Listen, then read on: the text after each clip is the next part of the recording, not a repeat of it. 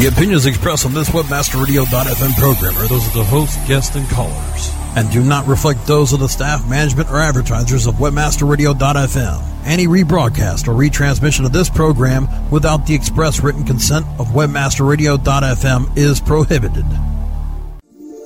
Feeling better? Looking better? Making life better? It's Life Tips. Life Tips. Life Tips.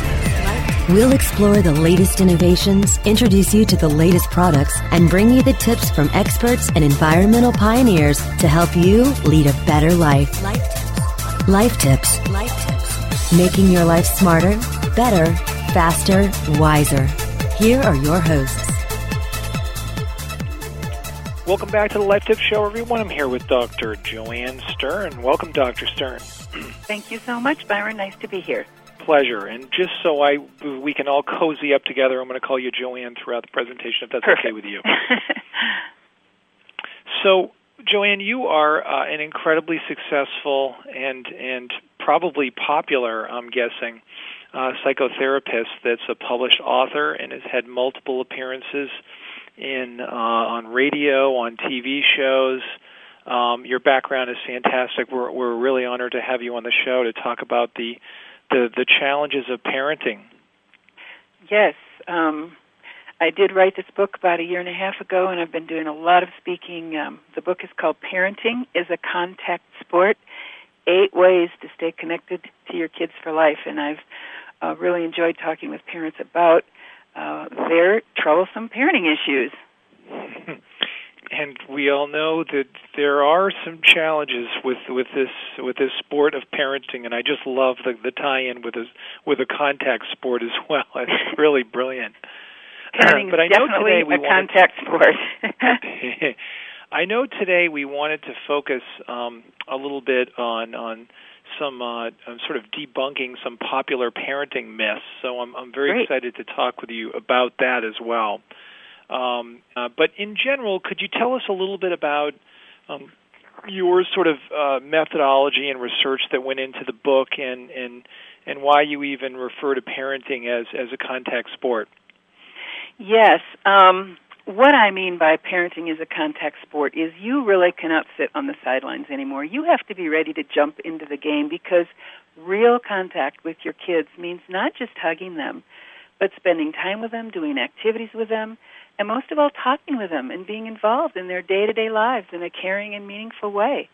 I mean, you really have to be willing to roll up your sleeves and get your hands dirty. It's sort of like, I think, hockey or football. You're right in the thick of it. You can't be detached, or you can't parent from a distance. And I found that out from parenting my own two daughters, who are now grown and uh, married, one with a baby and one with one on the way. And uh, we had a lot of contact. We went, as all families do, we went through Um, the, the struggles of, of just life. I got divorced. We went through that painful time and just all the things that they go through in, in their teenage years. And, and I wanted to be a parent who stayed connected to my kids.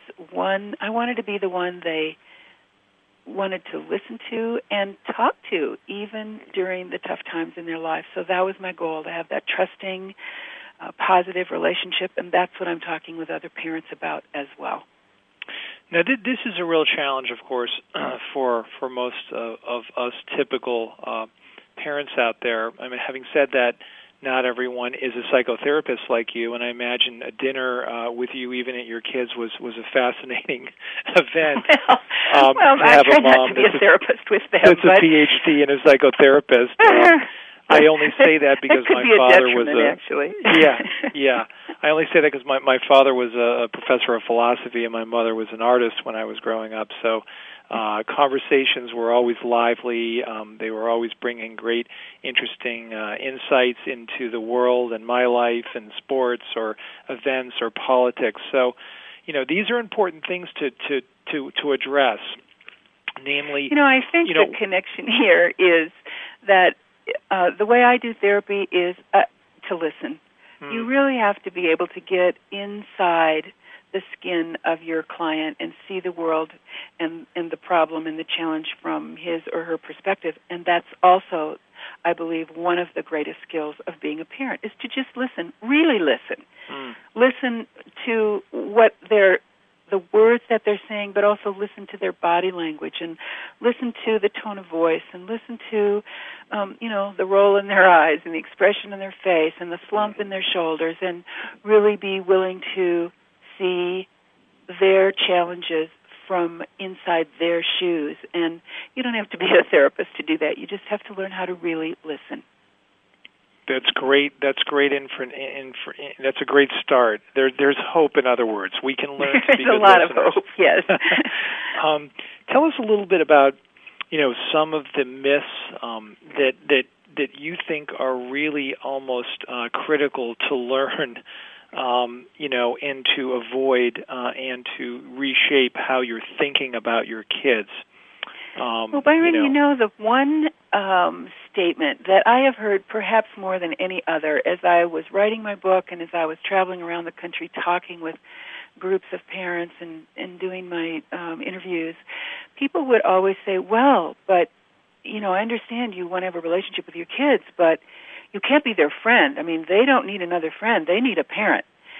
And what I always say is, you know what, there's no conflict between being a parent and a friend. A parent who is approachable, accessible, and has their kids' best interests at heart grows a close bond with them. And we just call that a friendship.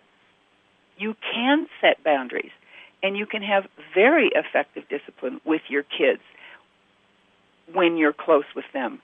More effective discipline than when you're distant or aloof or too controlling. And you know why? Because they respect you enough to obey you. Now, you know, you might say, well, but, you know, you could be too permissive and you can let them get by with things. That's not being their friend. That parenting is an art, not a science. And you have to know where to draw the line. You keep your boundaries very crisp and clear.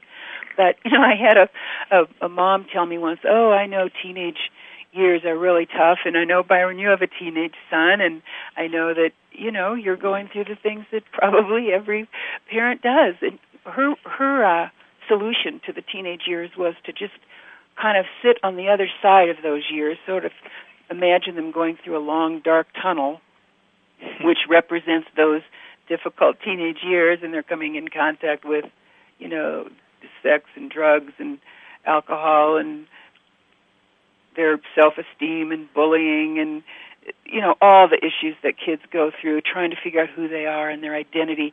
And she goes, you know, if they're going through this long, dark tunnel during their teenage years, I think I'd like to sit on a chaise lounge on the other side of the tunnel with a cocktail and just wait for them to come out. And, you know, you laugh because it's kind of cute, but truthfully, that's when you need to be close with your kids to help them get through those years. They don't need you sitting on the other side waiting for them while they're getting their information and their support from peers who are just as young and immature and inexperienced as they are. They need a parent who, with whom they feel safe to talk about the issues they're going through. Mm-hmm. Yes, and, and, and maybe you could offer some tips about um, not only establishing a friendship, but drawing that that that important line, if, yeah. if in fact there is one. Do you have any tips on this specific point here? Uh, I think so. First of all, I parents need to know that kids want to be treated with dignity and respect. Everybody, truthfully, everybody in the world wants to be treated with respect. You're not likely to share difficult things in your life with somebody who doesn't treat you respectfully, right? Uh-huh. And neither will your kids. So if you don't put down what you're doing and look at them when they talk to you, if you don't listen um, to their feelings as well as their words, if you don't um, treat them with respect, if you don't spend time with them alone and really let them know that they're important to you, uh, then they're not going to feel safe with you. If you're judgmental and critical of them, they're not going to talk with you. So, first of all, develop a relationship that's filled with respect. And another thing that you can do with them to develop this relationship is to practice some mutual sharing. Now, um, you have to know where to draw the line. You don't share about the personal, intimate details of your life, but you want to be able to communicate with your kids. If you don't share with them, they won't share with you. It's just that simple, because that's the way communication works.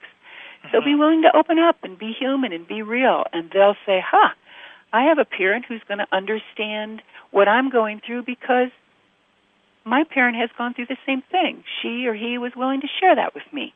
Mm-hmm. So those are two of the things that you can do to develop this relationship. And then the second part of the question, I think, was how do you draw the line, um, right? Yes, yes, exactly. Well, as I said um, just a second ago, you don't want to share with them inappropriate things, the kinds of things that their ki- that their peers share with them. I mean, you're not out on a Saturday night giggling with them about the cute boy in the, you know, corner. You're not trying to dress like they do. You're not trying to use their oh-so-hip-and-cool slang. You are maintaining your parental role. You're not sharing, um, you're not... You know, I know parents who drink with their kids and even do drugs with their kids. Absolutely not. You are trying to be a model for them. After all, you know, the day that your kids were born, maybe even the day they were conceived, you were imbued with a responsibility, really a moral obligation to teach them about life and the world. And that's a serious job. I believe that it's the most serious job you'll ever have in your life. So you don't allow it to slide into some kind of peer relationship where there are equal privileges and equal responsibilities. You um, maintain a line, but it doesn't mean that you're not open and sharing and respectful and always wanting to be close with them. You can't be too close to your kids. Hmm. Wonderfully said, and, and, and we should all be repeating this four times as a parent and, and hearing this podcast as after it's uh, after you hear the live version. This is every word you're saying is just really uh, touching. Talk with us about some of the other myths, because I bet we can conquer quite a few of them. You've, you've put you've put some together that are just really spot on. Okay. Well, one of them, and I and I talk about this issue as well in my book, Parenting is a Contact Sport. One of the myths is you can discipline your kids effectively whether you have a good relationship with them or not. That's just dead wrong. Actually, your kids give you permission to discipline them. And you might ask, well, huh, why do they do that? It's because you've proven to them over the years through the constancy of your relationship with them that you're fair, that you're not capricious or frivolous, and that you really do care about them and what happens to them.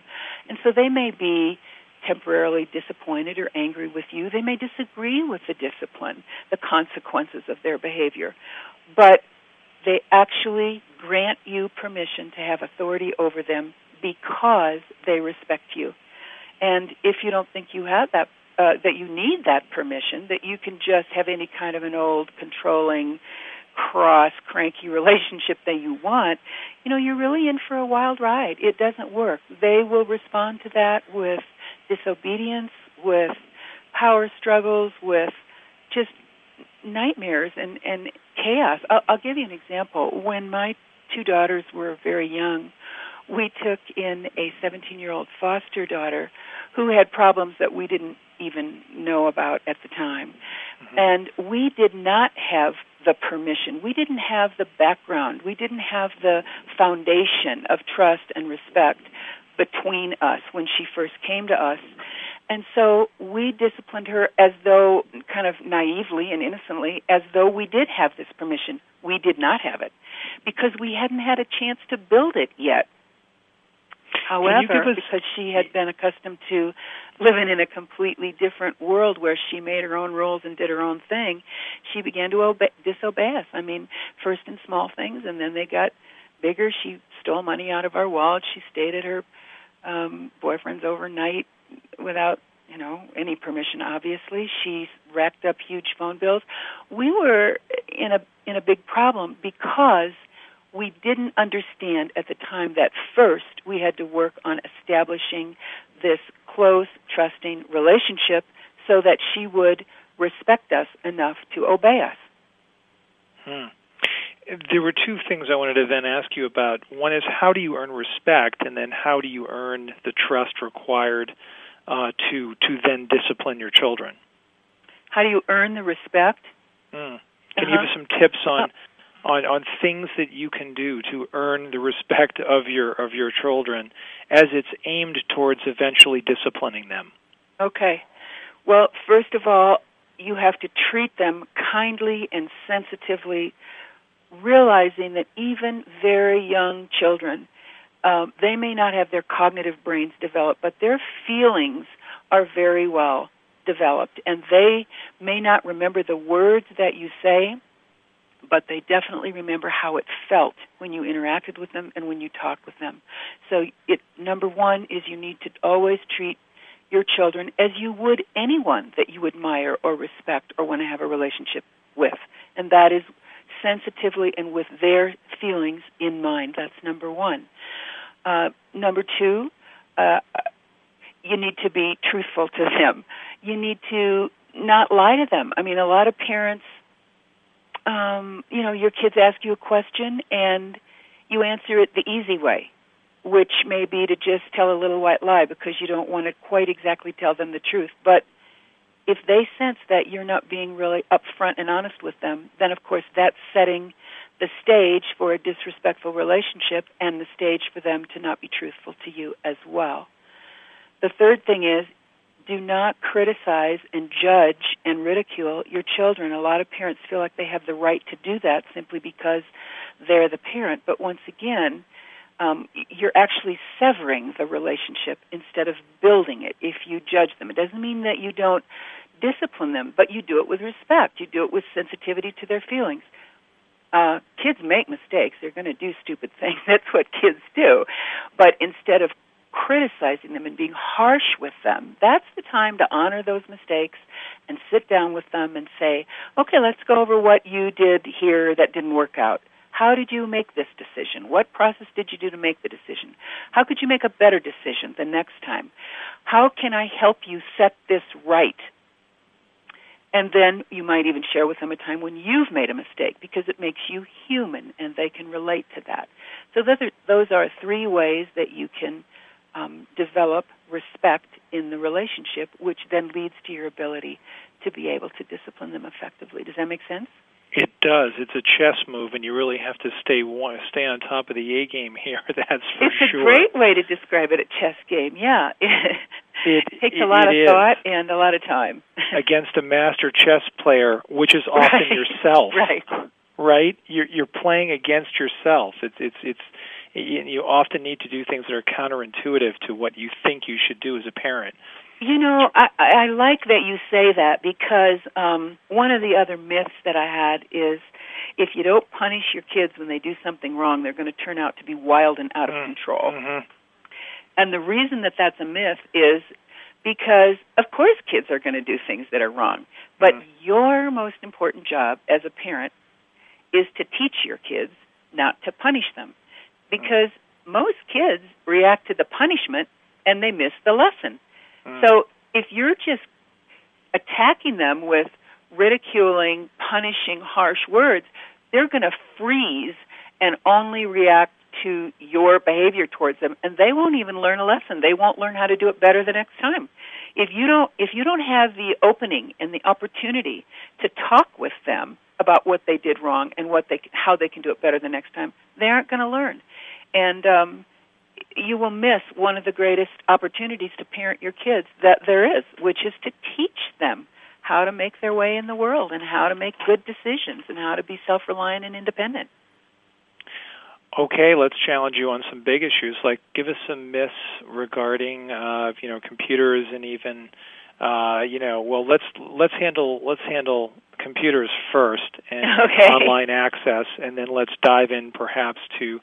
Uh, to cell phones and mobile and text messaging. But let's tackle computers first, you know, locking, blocking, and monitoring their computers. Okay, okay. And I'd also touch upon this in my book, Parenting is a Contact Sport. Mm-hmm. The idea is if you think you can lock them and block them out of their computers, you're dreaming. I mean, once again, the whole mantra for a parent is stick close and stay connected. Be the one your kids talk to and listen to, even during the tough times. Because if you try to control them, they just turn off and shut down. Rather than that, you need to be talking with them and teaching them about the dangers of these chat rooms and websites, and honestly, Byron, the predators that lurk behind the on buttons of their computers. Mm-hmm. So locking and blocking doesn't make it. Obviously, even if you could lock them and block them out of their computer at home, they have access to their kid, their friends' computers, cell phones. Mm-hmm. I mean, technology is all around them. It's simply not possible. Mm-hmm. Do you actually recommend surfing the web and even boards and forums and other potentially dangerous areas with your kids? I, I Where always do you draw the line there? Included when my kids were growing up. Of course, computers were hardly on the horizon; they weren't an issue. But but I've talked with so many parents who actually do that, and I would have done that with my kids because I believe that doing that kind of thing with them and showing them what is out there. It's not like you're going to tell them something that they don't already know or that they can't already find it out on their own. Mm-hmm. So the fact that you're open and willing and not afraid to do it with them and show them what's there that you don't want them to be involved with then gives you the opportunity to be able to sit down and talk with them about why. And that's the goal. It's always about talking with them. Let's take a, uh, just a, a brief station break here, everyone, and uh, we'll be back with some more great tips on debunking popular parent myths and talking more about how to be a parent, better parent back in just a minute. Life Tips will be right back after this short break. Hey, this is Danny Sullivan to talk to you about Bruce Clay Incorporated. They've made Inc Magazine's list of growing private businesses and have exhibited and sponsored at my conferences since the very beginning. You've seen their search engine relationship chart, or you've read their S E O code of ethics, so you know they're S E O experts. But did you know they can help you with P P C, web analytics, web design, marketing strategy, promotion, and branding? Yep, get everything you need for success in the online marketplace. You can check it out from the professionals at Bruce Clay Incorporated. For over ten years with offices worldwide, they've got the answers you need. Check them out today at bruce clay dot com. How do you choose the right affiliate network to partner with? The answer is simple. market health dot com, where health and wealth connect. Established in nineteen ninety-eight, the market health dot com affiliate network allows you to market and promote the world's leading health and beauty offers on the net. Start making recurring income and the highest payouts in our industry. Choose from over fifty of the hottest selling offers, ranging from herbal supplements, skincare, vitamins, beauty products, weight loss, and much more. Sign up for free at market health dot com and start making money today.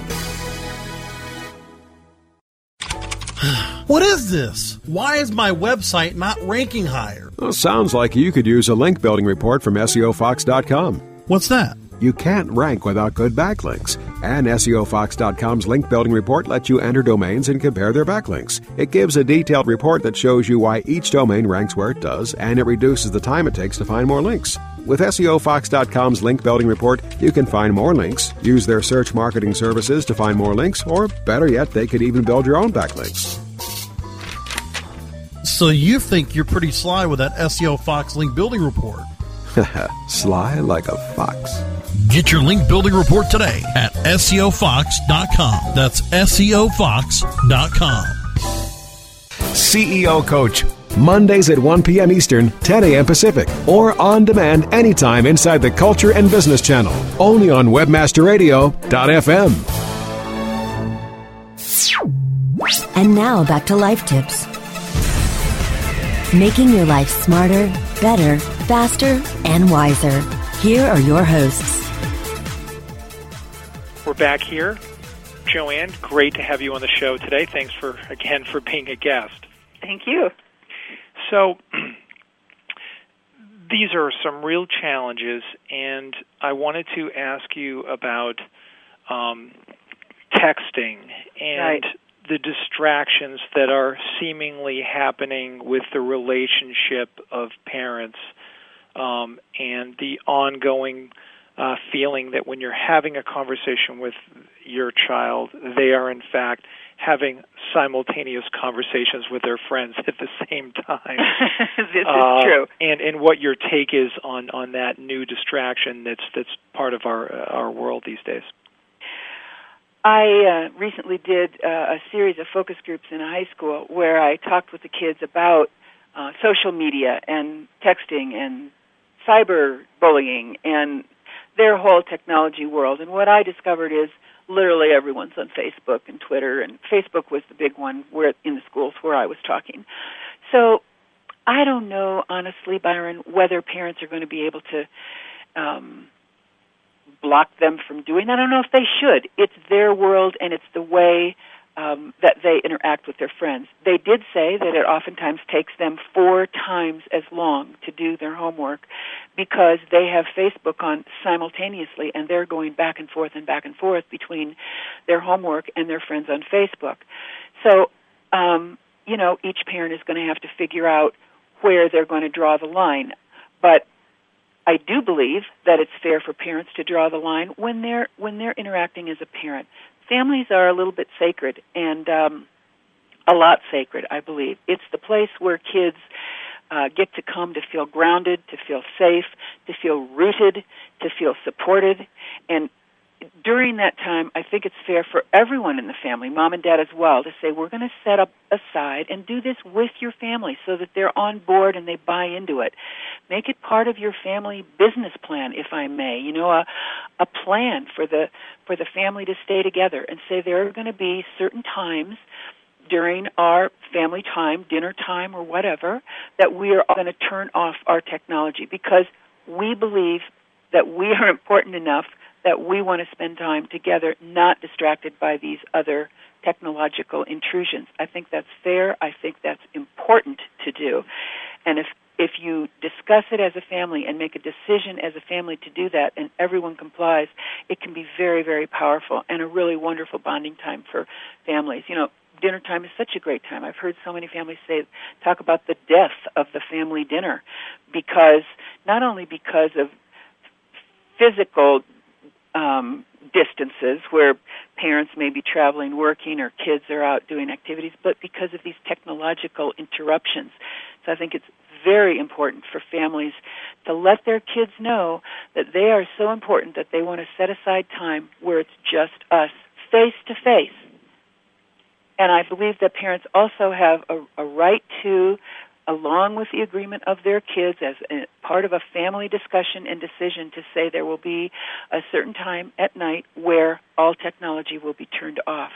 Because one of the things that happens, Byron, is these kids get texts in the middle of the night. I mean, boyfriends are stalking their girlfriends by texting them in the middle of the night, you know, and mm-hmm. um, it's too much. It's just too much. It's an invasion, and uh, parents need to be able to feel like they have some power to stop the invasion. Do you think, in general, children are being faced with more challenges um, now more than ever, particularly with technology coming into play? Communication skills are required, even in the social sphere. Um, I it's believe easier that to they approach are. Now, people. In my book, yeah. In my you know, book, Parenting is a Contact Sport, I have a whole chapter on communication because I think it's vitally important, not only for our personal lives but our professional lives, to be able to communicate forthrightly, openly, honestly, have some communication skills. And those are skills that we as parents can help our children to learn, and to learn well. The problem with all the technology and the challenges that our children uh, are facing, and in my case my grandchildren are facing, is that um, you don't really learn to communicate when you're online because you speak in little little bullets. And the kids that I did my focus groups with actually uh, agreed with me on this. They said that there are a lot of kids, teenagers, who are not learning social skills and communication skills because they relegate a lot of their communication to online communicating, and it comes in the form of little bullets. You don't have an opportunity to practice, um, you know, empathy with the other person, to join and connect with them on a feeling level, to read body language, to, to interact um, in real time as opposed to, you know, computer time. You don't have the opportunity to learn how to read emotions and, and really get inside the skin of the other person and really be there for them. So there's a lot about communication that gets lost uh, when they're doing it on Facebook and other social media outlets. And we as parents um, have, I believe, a responsibility to uh, realize that and teach our kids those skills, because uh, they're still extremely important. Yeah, this this is certainly an essentially contested concept, no question about it. Um, you know, on the one hand, you know, and I just want to see where you weigh in with both sides of the coin, if I could present them to you. Yeah. You know, on the one hand, you know, twenty years ago, you couldn't use a calculator, you know, in in in a in a uh, in a math class, right? Right. Um, you know, yet that made no sense. You know, we needed technology. We needed to advance our skills. Um, and on the other hand, you know, maybe, you know, this short, brief, uh, you know, uh, you know, tech communication that we're seeing right now, you know, as a technological advancement is is hurting perhaps some of the skill sets. But um, but at the same time, there's like a different language that's being written. It's literally Greek to some people when you start looking at the actual linguistics of abbreviated words and. And, I mean, it's like a new tribe is being uh, formed out there with, with communication, which is terribly exciting, um, I think. Um, you know, you don't need all the characters to, to, to, you know, to connotate what the word thanks means, you know, yeah. T- T H X. T H X you know? Will do it. You know, Absolutely. or uh, a wink is now, you know, you know, it displayed in, in, in two character counts, you know, yeah. which is kind of interesting, really. I I completely agree with you, and your original question was, are there more challenges for kids yeah. than there were, you know, ten and twenty years ago? And I think this plays exactly into your question. Absolutely there are more challenges, because kids do have to learn this new language. Their world, we don't even have any idea where their world is going to go. Yeah. But it's but if we don't um, promote and encourage our kids with keeping up with the technology, they will get so far behind they will literally not be able to live in their own world. So it's extraordinarily important for them to do that. But I also believe that human beings are still human beings. We are not yet robots. We still have hearts. We still have souls. We still have feelings. And in addition to learning this new computer technology language, we also have a responsibility with our kids to teach them and promote what, you know, we might call old-fashioned communication, which is sitting face-to-face, looking at one another in our eyes and sensing the feeling being of that other person and being able to connect with that and talk face-to-face. There's a lot of research that indicates that that is extraordinarily important, not only in intimate, intimate personal relationships, but also in business relationships. Leaders mm-hmm. in business who have real communication skills of showing empathy and nurturing are um, extraordinarily successful as leaders, as opposed to those who don't pay attention to the human being employee that they work with. Such a wonderful conversation with you here. Let's go back to some of our roots of, you know, sex, drugs, and, and, and, and rock and roll into okay. alcohol. It's probably more appropriate. What are some of the myths that you can help us debunk in that story? Okay, well, that's another chapter in my book, Sex, Drugs, and Rock and Roll, in my book, Parenting is a Contact Sport. And the bottom line for that is sex, drugs, and alcohol will come up in your family. There's no escaping it, and there's no avoiding it. It just will be there. There's also no magic bullet to prevent your kids from being involved.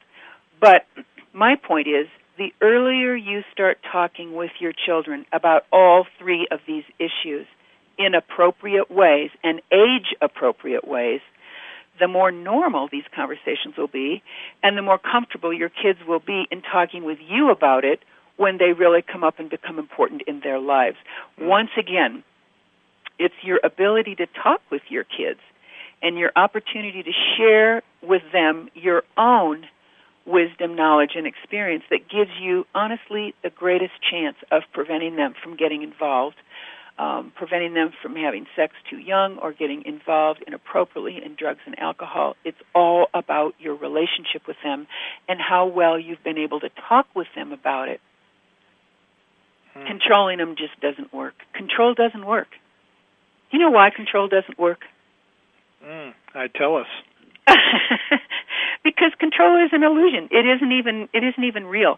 You know, when kids are little, um, they think that you, they think that you as a parent have control over them. And it sort of seems like you do because you're big and they're little and, you know, you say do this, do that, and they think they need to. But probably your own son figured this out. My kids figured it out. As soon as they get older, they just realize suddenly that you can't be walking by their side every minute whispering instructions in their ear and forcing them to do things your way. I mean, honestly, Byron, we can't even guarantee that our kids are going to do what we want them to do when they're in the same room with us. So we have no uh, real prayer of a chance of them doing what we want uh, when they're away from us. So it's not about control. It's about gaining the respectful relationship where you can talk with them and teach them about how to make wise decisions and how to think things through and how to become a leader, not a follower, that is going to make your kids successful. Hmm. That isn't about control. It's about talking with them. Hmm. I, I want to ask you about a word that okay. I think is really important for overall child development, and it gets way overlooked with its utter importance. You ready for this word? Are you ready? I hope so. Fun. Oh, fun is so important. You know, families who have fun together are the most likely families to be, if I may use the word, successful.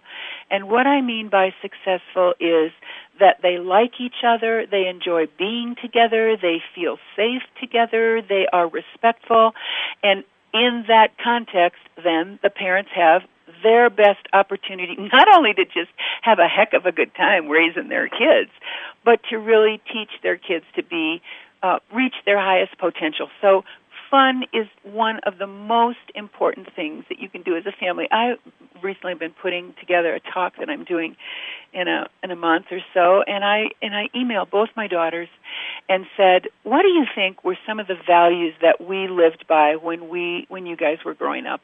And they gave me a list of about five and six. Both of them put fun. You know, kids are willing to listen to your serious conversations and your lessons about life for a while. Mm-hmm. But if you don't give them an opportunity to just laugh and laugh at ourselves and about ourselves and yep. just have pure unadulterated fun, I mean, they're going to go somewhere else to do that.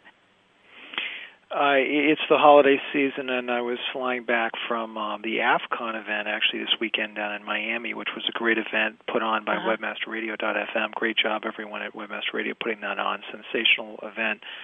Um, but I was watching uh, Will Ferrell's uh, movie Elf. Oh, uh, I haven't seen and, it yet. Oh, you must see it. It okay. It has this. Will Ferrell has this gift about him, of course, that I'm sure you're familiar with, and his humor and his comedy. But it it parallels this world of parenting and children and mindset and humor and naivety, and all of these things come together, and you just laugh. You know. But it's beautiful. You know, it's beautiful, but to, to to take a movie like that as a parent, go see it with your kid and then talk about it, yeah. about the funny parts of it. Doesn't that get isn't that a great way to learn together, you know? Absolutely. You hit the nail on the head. I mean, yeah, I mean, you watch it, you laugh, you have fun together, yeah. and because you had fun together and because you did it together, mm. it gives you once again the opening to talk about it all. And gosh, one of the funnest things about raising your kids is listening to their ideas, their thoughts, their views of the world, what they believe in, how they think about things. It's exciting to watch these kids go from tiny little infants to, you know, self-reliant adults and watch them blossom and bloom along the way, and you do that by getting inside their heads and creating these opportunities for them to let you know what they're thinking about. It's terrific.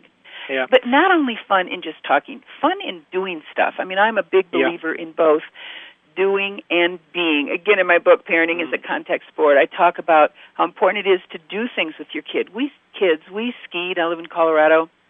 We hiked. We rode bikes. We camped.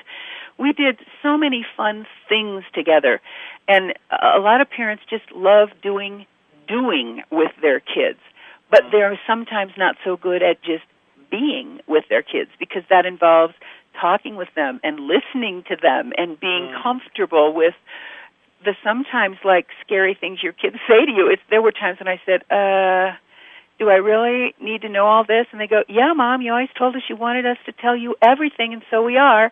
And you have to laugh, because I'm sure you've experienced this with your own son, Colby, that sometimes they, when you have that kind of a fun, open, close relationship, they tell you things that you go, oh, my gosh, this is maybe too much, but it's all part of the package, and it's terrific. Yeah. Byron, uh, forgive me, I have to go ahead and jump in. Um, I have a live show I got to do in the studio in just about four minutes, so I must wrap up. I apologize. Sure, no problem. We'll Thank cut you. that out later, uh, and I was about to do just that, George. Thanks very much for the problem. heads up. We're just having so much fun, we can I hardly know. stand it over here. No um, so I'll do that right now. Thanks. So. Joanne, this has just been such a great opportunity to learn about our own parenting. Of course, it sounds like we've done it, um, and to reflect back upon what's important and what is important. Um, I know you're working on a new book. Could you give us a hint with, with, with your next uh, book that you're yeah, working on? Yeah, I'm, I'm working on a book project that's about working moms, and um, the idea that motherhood is not a gap in your resume. Motherhood is actually a very powerful training ground for leadership skills. So the book will um, look at the very important um, leadership skills you learn from parenting your kids at home that transfer to the workplace and make you even more effective as a leader at work. Hmm. Fascinating. Can't wait to learn more and to hear more about that. We'd love to have you back on the show when that book is ready to go, ready to start Thank promoting. You. In the meantime, just really great words of wisdom here. Uh, thank you so much uh, again for being on the show. Um, thank you for having me, Byron. It's been great fun. Yes, indeed. We'll look forward to more conversations with you, and uh, until uh, next week. How do you, by the way, how would you like people to get a hold of you, Joanne, and or visit you or find your book on the web? Oh, I have a website, which is w w w dot parenting is a contact sport dot com.